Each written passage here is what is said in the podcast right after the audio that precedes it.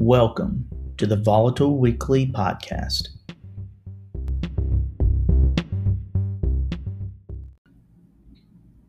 This is episode four of the Volatile Podcast. This week, I spoke with Christopher Griffiths. We had a great conversation, and I'm sure that you will enjoy it as well. Hello, and welcome to the podcast. Uh, today we have uh, Christopher Griffiths on here. And um, Christopher, please tell me a little bit about yourself. Oh, well, um, I appreciate you getting my last name right. Usually people knock off the S, which is it's really nice. It's very understanding of you. Um, I'm a Michigan born musician, bass player, producer. Uh, and I work out of Nashville and I play for a bunch of different artists.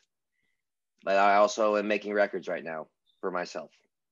And I have one coming out uh, March 30th. Awesome. Well, uh, let's uh, let's talk about that. So, so you said you grew up in uh, Michigan, right? Yeah.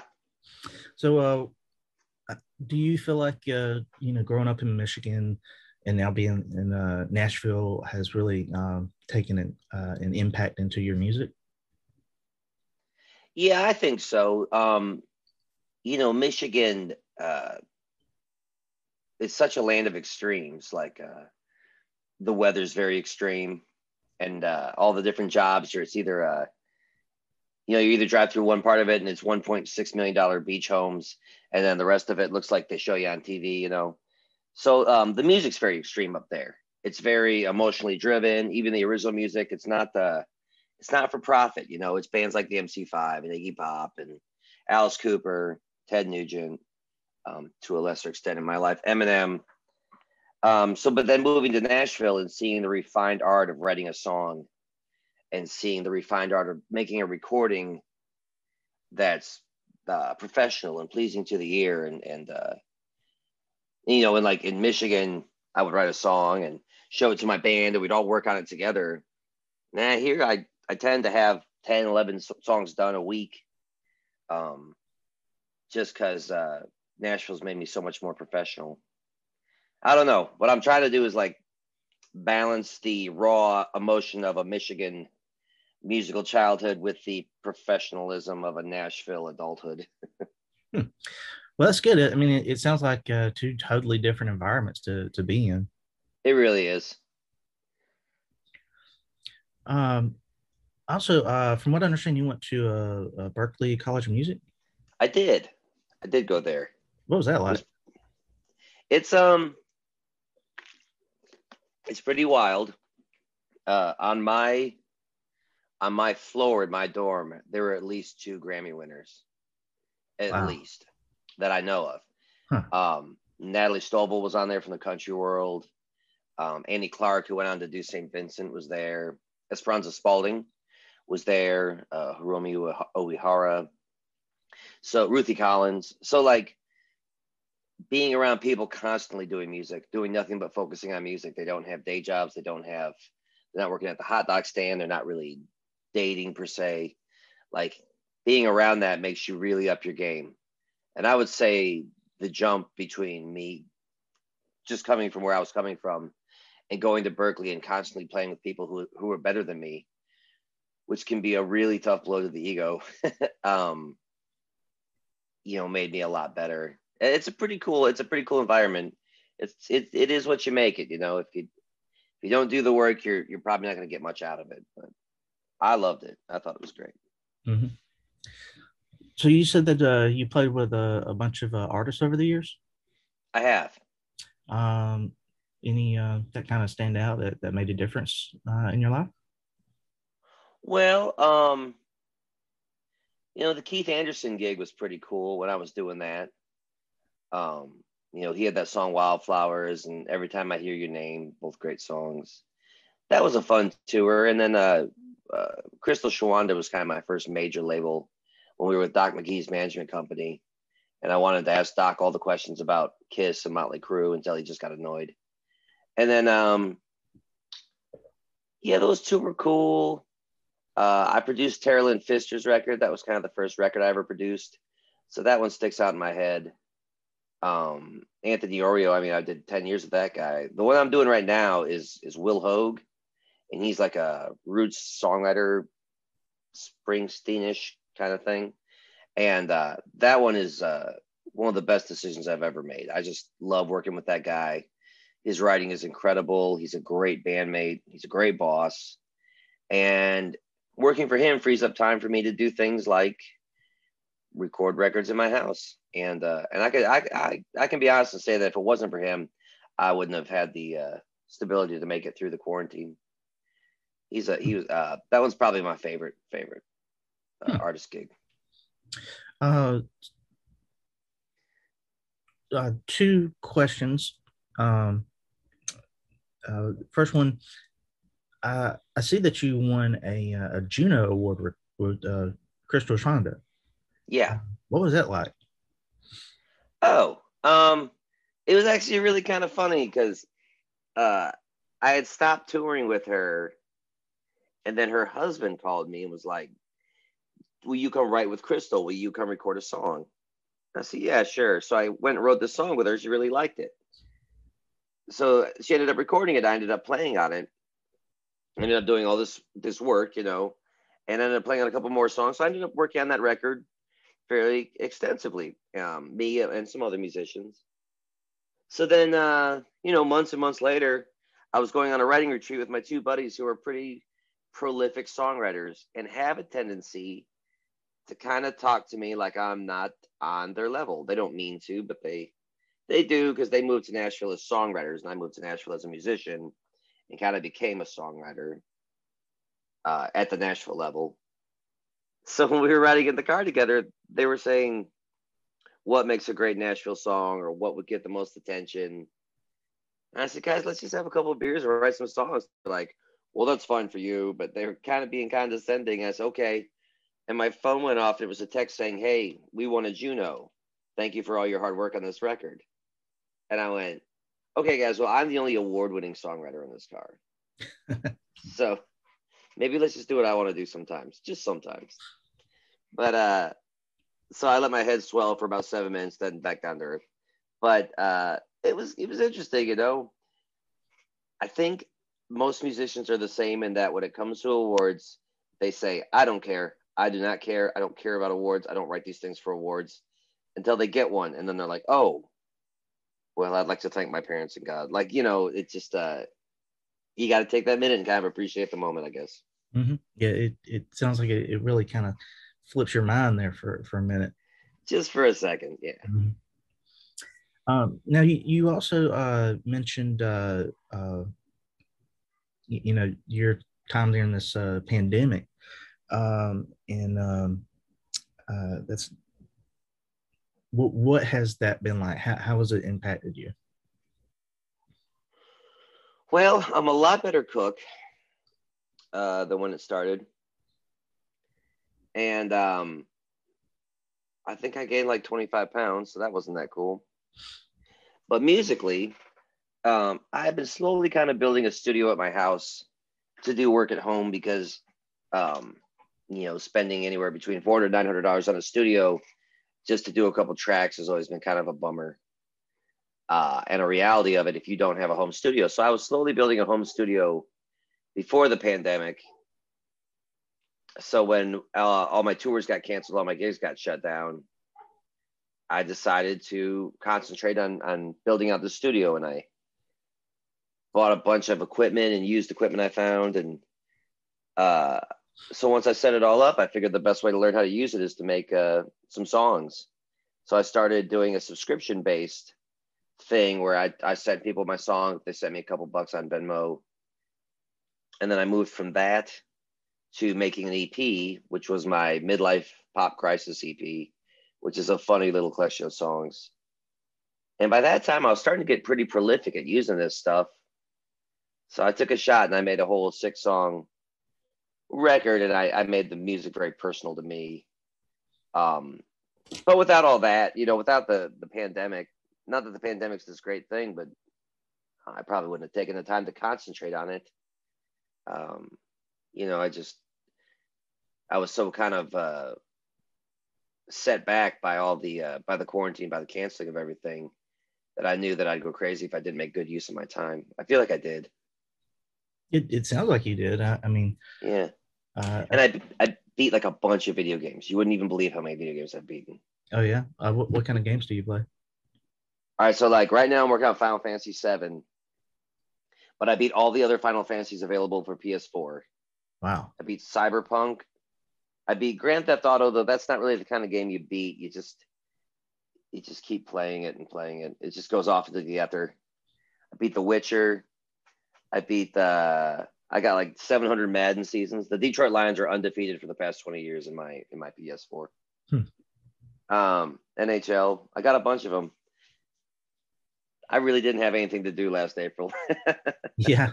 Well, I uh, I wish I would have had time to play video games. My my life has uh, um, been kind of crazy. I, I, work in a medical facility, so there's uh, wasn't really a shutdown for me. So um, no, you uh, you're one of the essentials.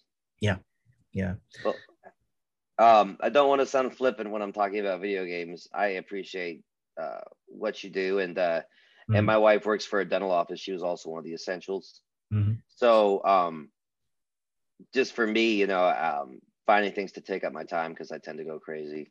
Mm-hmm. But uh, I think that's kind of awesome. Yeah. I'm glad you said something. Oh yeah, oh yeah. Well, I, I mean, to, to me, it's interesting, um, you know, asking people uh, about how this it's uh, going over a year now. Uh, pandemic has really uh, impacted them, and um, and you know, with the bad, there has been a lot of good that's come from it. Uh, and you, you, just hear more and more about it like every day. And I, I really like, you know, in, in your specific case here, you know, how it, it helped you find the time to, you know, um, take your mind off of the music uh, and do something a little different. Um, you know, with the plan of, uh, the video games, as well as you know, working on all of this music. Yeah. I mean, like I said, I built a whole studio. I built a uh, at least a nine thousand dollar studio in my house, and I we did a bunch of home projects. We worked on the house a bunch. I built. I can garden now. Like I really took every chance I could get to do some self improvement, because that's all you can really do in these things. You know, is is find some time to to work on you. Mm-hmm. Yeah.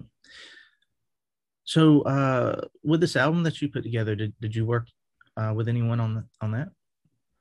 So I did almost all of it myself, but mm-hmm. then I have a buddy named Tom Donovan who's a great artist and producer and writer himself. And uh, I sent it to him, and I asked him to play some guitar on it and mix the record because while I'm getting pretty prolific at playing all the instruments, I don't mix very well. Mm-hmm. Um, it takes a lot of repetition. I just haven't had the hours behind the wheel. And I also feel like there's a benefit to add, having someone else's ears listen to your stuff because I've been listening to it for 150 hours and I'm missing things. You know, I, I start to blank over the parts that aren't good. When he listens to it, he's listening to it fresh. So he'll immediately go, Oh, I don't like that thing. So I had him mix it and play two guitar solos on it.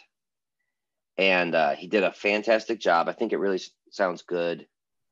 Um, and yeah, so I liked getting Tom involved. And Tom's kind of my musical confidant anyway. Mm-hmm. Um, for all my little insecurities, especially when I was building this studio because he has a nice studio at his house. Mm-hmm. I would kind of call him late at night and go, Well, uh, I'm thinking about buying this keyboard. You know, what do you think? And he said, Well, you know, the keys are really weighted on that and you don't really play keyboards so i don't know if your fingers are going to be able to push it down and then he would have a suggestion or he'd have a suggestion for monitors he's a solid dude hmm. that's cool yeah yeah i'm i'm actually still you know working on um, putting uh, to, uh putting together my my portable podcast uh studio um and um i got a, like a soundboard and you know I'm, I'm running this off of a MacBook, but uh, I'm trying to find a, a good mic, and uh, you know right now I'm kind of leaning towards the uh, uh, the Yetis. Um, uh, they, they have one that that seems like it's pretty pretty good. Uh, do you have any kind of equipment that you would uh, recommend for podcasting? Yeah, uh, the Yetis are probably that's a good pick. You mm-hmm. know, um, some of the podcasts I've done where I've been in studio, uh, you know, it's like working in radio. The the Shure SM7 is like the standard microphone for this kind of thing, for just capturing a plain, clear, flat voice. Mm-hmm. The Shure SM7. Well, what you're talking about is probably not far off, and um, would probably do the job for not as much money. Yeah. Um, I, I think it's funny. I've I've done nine podcasts now. I never. I don't think I've done it the same way twice. Yeah. One yeah. one guy just kind of set his phone down and hit voice memo, hmm. and I went, "Oh, okay." yeah. Well, well, this is how we'll do it. And then he edited up later, and it sounded all right. And then, uh, you know, I've been to one studio where it was just really my microphones dangling from the ceiling, and there was a room mic, and like it was very professional. And uh, um, I think I've just done it every way you can do it. So um, I think the important thing would be to be able to get a clear uh, definition between the host and the and the guest because it would be a shame if you went back and listened to your podcast and the host was like really loud and the guest was kind of a muffled afterthought or vice versa mm-hmm. yeah and that's actually why why i got that uh that soundboard um, yeah. because uh you know i'll be able to you know plug the laptop in it um and connect a uh, a headset and and a mic and um and uh, i'm gonna get uh the one of the reasons why i picked that yeti is it's not just a, a, a USB mic, but it's a, a, a was it XLR? Remember? Yeah. That? Yeah. So uh, so I think that will come in a really handy, and uh, that's that's something I, I think you know other podcasters should you know think about as well. Absolutely. And are you working in GarageBand or Logic? Um, I am trying to figure those out. Right now, I'm using um uh, Audacity. Okay. Well, if you slide over to GarageBand, um, or at least take a look at it, uh, I don't know if you're working in a Mac, but mm-hmm. You can use GarageBand on your phone or iPad, mm-hmm. and they make iOS-based recording interfaces. Mm-hmm. So you would be able to take your phone out and plug your microphone into your phone mm-hmm. and use GarageBand. So as you're traveling, you would just have a mixer right on your phone. Hmm. Okay. And you would be able to mix as you go. You would be able to edit from your iPhone or from your iPad. Mm-hmm. So you would be a really self-contained uh, podcast studio. So I just thought I'd bring that up to you. Mm-hmm. Um, I do that sometimes for uh, writing sessions. Mm-hmm. I'll set up two mics, and by the end of the session, I'll be able to give someone a little mix and demo mm-hmm of their song that's pretty well sounds okay, you know, so they can show it to other people. Yeah. Um, and it beats carrying a big briefcase full of stuff everywhere I go. Mm-hmm. Yeah, yeah. That's that's the only thing about mine. Like, I'm I'm lucky that the uh, the soundboard I have is is uh, fairly small.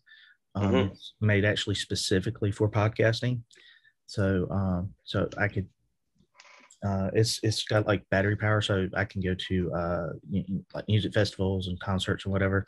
Oh, that's cool. Uh, and uh, record anywhere through that soundboard. So, um, that's awesome.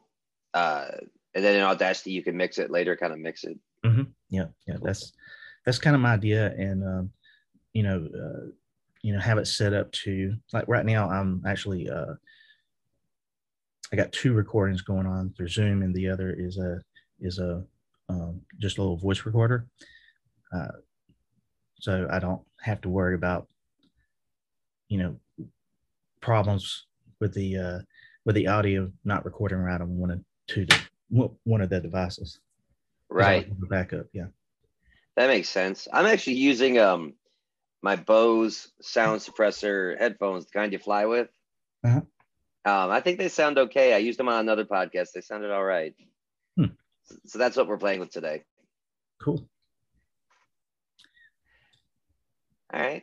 So this uh this album um it comes out on uh the 30th, right?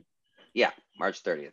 Mm-hmm. Um are there any tracks that kind of mean a lot to you on that uh, album? No, I don't care about any of these tracks. uh yeah, so when I started writing this record, so I was making the the I was making the kind of synth pop record that I'd made before.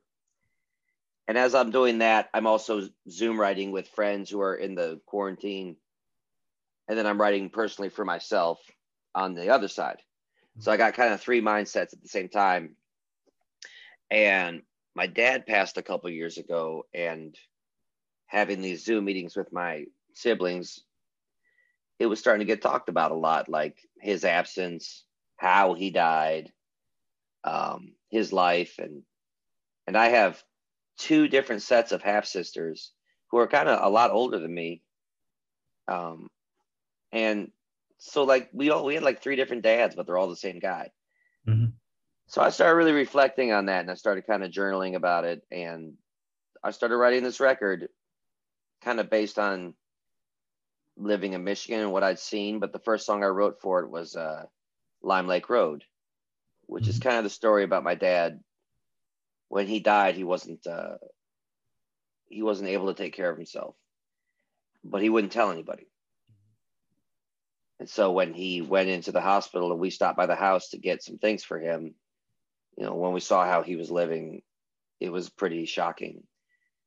Yeah. So I kind of just addressed it on that song and I, I really thought about that a lot. And then on the other songs, I started kind of writing about other things I'd seen in Michigan. Uh, you know, things that I cherish, things that I remember from my childhood that I really love, things that I I think are a big problem um, you know, and there's songs like about my wife, and there's song, there's other songs. It's not all just death and more and morbid stuff. Mm-hmm. It's there's good stuff too, but mm-hmm. uh, you know, that was kind of the that song was kind of the start of this wanting to write something that was very personal mm-hmm. and really uh, focus on that. Because in Nashville, you don't write a lot of personal music because you're always writing with someone else. And so if you make things very personal, it kind of leaves them on the bubble. hmm. Um, so yeah, so and then of course uh, March 30th is my dad's birthday, so I thought that would be a fitting release date. Oh yeah, oh yeah. Uh, I mean, uh, it's it, it sounds like he he had like a massive impact in your life, which um, you know I think all dads do anyway. But uh, I mean, with with this album coming out, it uh, I th- I think it uh, is going to kind of help you, you know, move forward a little bit because, you know, I've lost family as well, and it's it's tough, and it, it kind of sticks with you for a while. Well, yeah, and when my dad passed, you know, I drove up to the hospital and said goodbye to him, and like immediately jumped in a tour bus and went back on tour. Hmm. Um, and then continued to tour and continued to go. And I went to his memorial, and I jumped in an airplane and went back on tour. So, uh, this was kind of the first time I really had a chance to sit and really reflect on the idea that, you know, him and his life and talk to people about it. And not just his life, but my life uh, prior to being car to bus to planes to bus to car, to you know, like just this constant motion that I, I've been in for 20 years. I'd never really thought about it before. And, and so having that moment to think about it probably really helped bring around this album. Mm-hmm. All right. Well, uh, I'm gonna ask you one more question. Um, so, uh, in the Nashville area, is is anything uh, you know like opening up already? Or are you able to like play anywhere, or are you just kind of waiting a bit longer uh, to see how it goes? Um, it's pretty wide open here right now. Mm-hmm. Uh, just as as recently as this weekend, hmm. it's pretty wide open. Uh, the mayor removed a lot of limitations, and so now it's uh, you know they can um, I think they work at, at full or half capacity at least, and uh, people can kind of move around and dance a little bit. So it's pretty uh, it's pretty wide open right now. Mm-hmm. Um, I would say that uh, I'm a little choosy about where I work mm-hmm.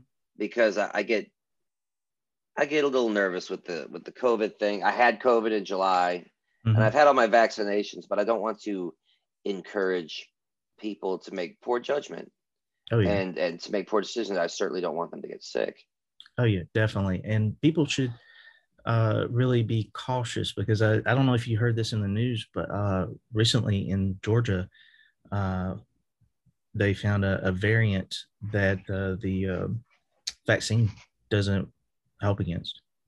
I haven't seen that, Yeah. but um, it doesn't it doesn't surprise me. And what's going to happen is we're going to end up somewhere between the vaccine and natural immunity, and uh, you know that's just going to be how this thing settles. Is uh, no one's going to be 100% safe ever, but Oh, we're yeah. going to have enough of a fighting chance that we will be able to have lives.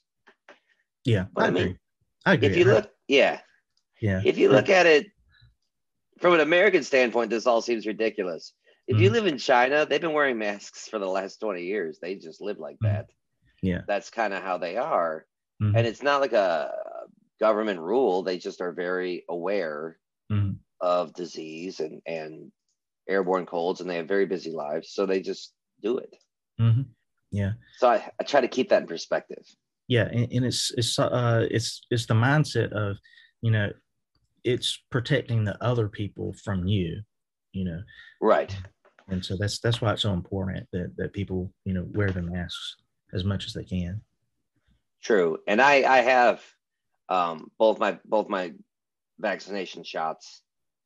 Um, so I try to be aware of that and be just aware of um, that I'm a bit of a buffer between other people and the disease when I'm out. So if I behave responsibly, I could be a, uh, you know, someone that the disease will affect less. And I'll be someone that doesn't carry it as far. Mhm. Um, I try to be aware of that. I just try to be very aware. I'm very cognizant of um, of how the disease is hurting people, oh, yeah. and not try to be one of these people who just throws it to the wind. oh yeah well that's that's the best way to be uh, because i mean with this with this virus i mean it's been a year and there's still you know a bunch of unknowns so it's, Right. it's good to be cautious so Uh. well uh was there anything else that you'd like to highlight or, or any social media that you'd like people to check out Oh, sure. I think the best place to get me on social media is definitely my Instagram, which is arrogantbass, uh, one word. And uh, I post a lot of pictures of cats, so that's a that's a highlight of that. But also, uh, you know, um, that's where I put all my dates and when I put music out and I put videos out. You can find them on there.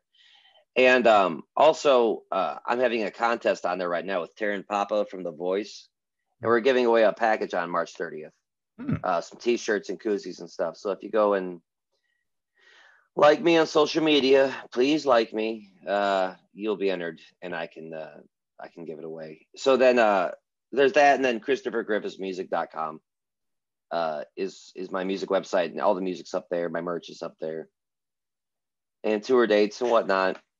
So that's kind of how you that's how you get a hold of me. Well, it sounds like there's a there's a lot of places to go, and uh, uh, whenever you start touring, I, I really want everyone to uh, to go check you out and definitely, you know, pick up that album on the thirtieth. Yeah. So where are you located? I'm actually in South Georgia. Um, it's a town called Valdosta. Uh, Oh, uh, well, the Electric Rodeo was the bar in Valdosta, right? electric? Something like that. No, no, not an electric rodeo, but th- there's a small venue called uh, Ashley Street Station um, that a lot of artists uh, play at. Uh, over the years, there was a, um, a couple like rock and country uh, bars, but they're all closed. Um, No, I played. I played Ashley Street Station, okay. and I played. I played. You guys had a Mellow Mushroom for a little while. I played there, Mhm. and Oh, then yeah. um, I'm pretty sure there was like a big line dancing bar that I played. I don't Mhm. remember what it was called. It was. I want to say it was the Electric Rodeo, but it might have been called something else. Mhm. But there was like a big line dancing bar that I played there once, Mhm. and the DJ would just blare hip hop in between all our country songs. Oh, that that almost sounds like a rock and rodeo. Rock and Rodeo. That's what it was. Yeah. That's where I was. Mhm. Um, yeah, when I first moved to Nashville, we'd go to Valdosta quite a bit. We Mhm. do like Valdosta, Dothan, Savannah, then back up to Augusta, Atlanta. Mhm. Yeah. Yeah, I I, don't. I, I miss I, wearing I miss those the, jeans. Yeah, I well, you know, I miss the rock and rodeo days. Like, like that building's not even there anymore. So it's it's it's just a memory now. So I um you know, it's been so long since I've been in a bar where people were smoking. Yeah. And that was kind of one of those places where uh yeah. like Whiskey River, like Cowboys, like Country Club, mm-hmm. where like people would smoke a lot. And it always just kind of seemed weird to me. And I'd always have to get home and like steam clean my entire suitcase. Yeah. yeah. I, I tend to try to gravitate to the places where people don't smoke, but like inside of Valdosta, there is a a totally separate town. It's called Remerton, mm-hmm. and, and, the the rules are different there. So um, so people smoke in all of the bars. In the in Valdosta, um, you know, a lot of the bars don't even allow smoking inside anymore. So I haven't been in a while. I haven't been to Valdosta a minute, but um, you know, just one of those things. Uh, you know, just touring around and going to these little tiny bars. And I like to think about them when I'm playing somewhere like the Grand Ole Opry. I'm like, man, do you remember that time that our drummer fell off the mechanical bull and broke his arm? So we had to kind of both play kick and hi-hat on stage during the sets because he he couldn't play. hmm. You know, so we think about things like that all the time. Uh, cool, man, awesome. Well, if I'm in Valdosta, I'll uh, I'll get you some tickets. We'll we'll hang out a little bit. Yeah, that sounds great. Let's let's definitely do that. Cool. All right. Well, I, I appreciate you coming on to the podcast, and if there's nothing else, I'm gonna let you go. All right, man. I'll uh, see you on the flip side. All right. All right. You have a great day. All right. Take care. Right, bye.